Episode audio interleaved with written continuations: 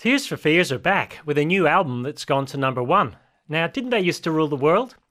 Uh, the singers, uh, Curt Smith and Roland Orzabal, are in their 60s now, but they were globally famous by their early 20s. Fame, fortune, influence, isn't that ruling the world? We like to think so, or if not ruling the world, at least ruling our world. Yet Orzabal recently said that what he first thought would be enough wasn't. Now that we're pop stars, I don't think being a pop star is the ultimate, he said. There has to be something more. It seems to me there's only one thing worse than not getting what you think will satisfy, and that's getting what you think will satisfy, but finding out it doesn't, even ruling the world. This is Steve McAlpine with God in 60 Seconds. To open more space for reflection and conversation about God, go to thirdspace.org.au.